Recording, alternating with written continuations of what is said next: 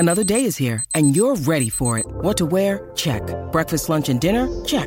Planning for what's next and how to save for it? That's where Bank of America can help.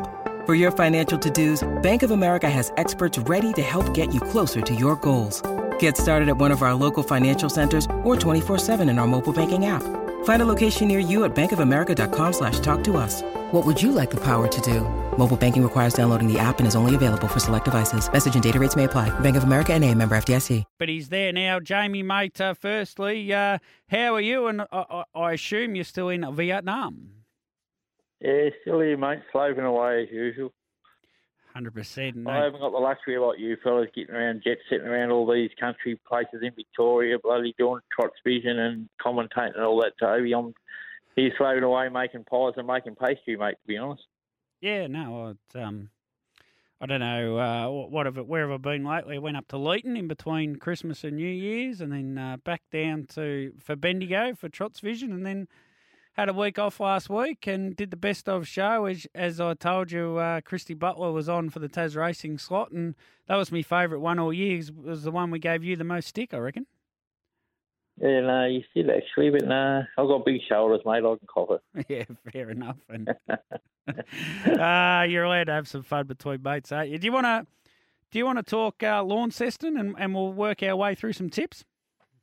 Yeah, we'll, we'll talk a Launceston. We've got a Saturday night meeting this week, which is the Devonport Pacing Club's feature night of racing, because Devonport, as you know, um, listeners. Ah, uh, yep. Uh, track closed down last year, and they're in the process of building a new one, but it's still probably a year or two.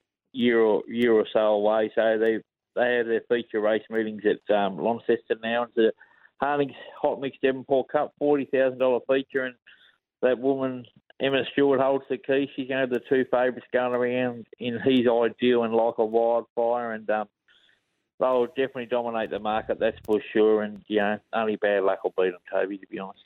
Yeah, she's making a bit of a habit of raiding these Tassie riches, which...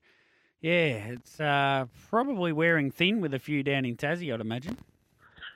Yeah, but, you know, like, we can go to Victoria and win the feature, true, mate, if we've true. got the horses good enough. Well, apparently she's got a she's got a team of ten or twelve horses based over here for the next couple of months, to be honest, um, during our carnival, because it is our carnival time. We've got some good prize money up for grabs. And, yeah, she's got ten or twelve based at Billy Dornhoff's property up, up north, and... Um, Yeah, so don't be surprised to see her win plenty of races in the next couple of months in Tasmania. So has someone gone down there, like a stable foreman type, like Sam Stewart or...? Yeah, well, I think our, our Alan McDonough's over here at the moment. Um, you know, like, yeah, so... Yeah, so... Okay. Yeah, well, well B- B- Billy Dornhoff used to be one of the leading trainers going back a few years ago. He's the father of Duncan Dornhoff, who does yeah. the race calling and some tips and all that, so they're in good hands and... Yeah, it'd be good to see Emma and Clayton pop over one time, just uh, presents, because it'd be great for the local industry to have one of them on track one night. And um, hopefully that will happen, you know, in the coming weeks if, you know, time allows them to get away. Well, interestingly, mate, um, your first best bet, you're going to take on one of their horses, Major Grace, who wasn't really that impressive in New Zealand. She's won two starts here, and you think Miss Pappenhausen can beat her? Yeah, well, well, Miss Pav, just at the value, because, you know, the Emma Stewart horses always are under us just because, you know, the stigma that comes with them. And he's a nice mare, Major Grace. Miss Pappenhausen is a very lo- nice local mare. Um, she has won the two starts back doing the work coming from last and Sidham Park last time. She'll probably have to sit parked on Saturday night. But, you know, like you mentioned, Major Grace won the overnight. She just beat Stepping Stones in a pretty close finish. And pound for pound, step... Uh, Miss Pappenhausen is probably a slightly better horse than Stepping Stone, so I'm just leaning that way. At the better value, should be about two fifty, two sixty, where Major Grace will be odds on, you know, as most Emma's horses are. Um, and he's ideal. He's just a really nice horse. He's ideal, but he comes off twenty metres in a, his first ten-star race in a capacity field in the Devonport Cup.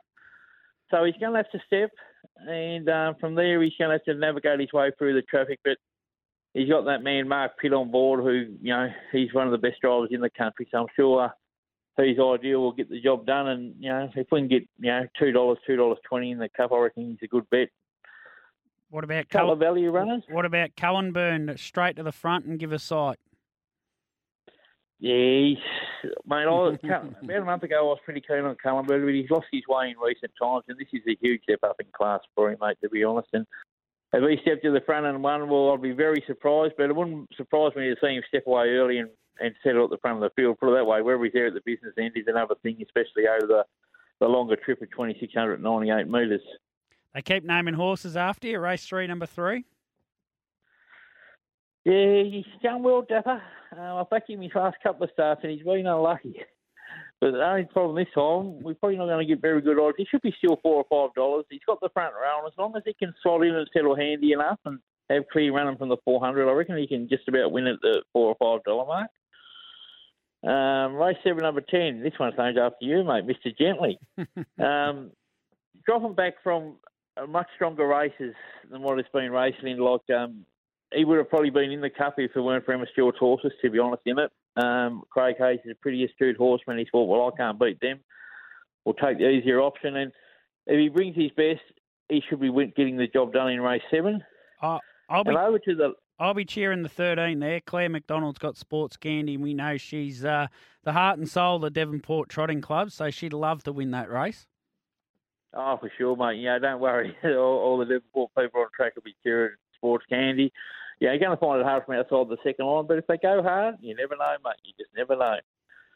Then over to the last. Race ten, number six, Deadly Assassin. Um, he lost his way.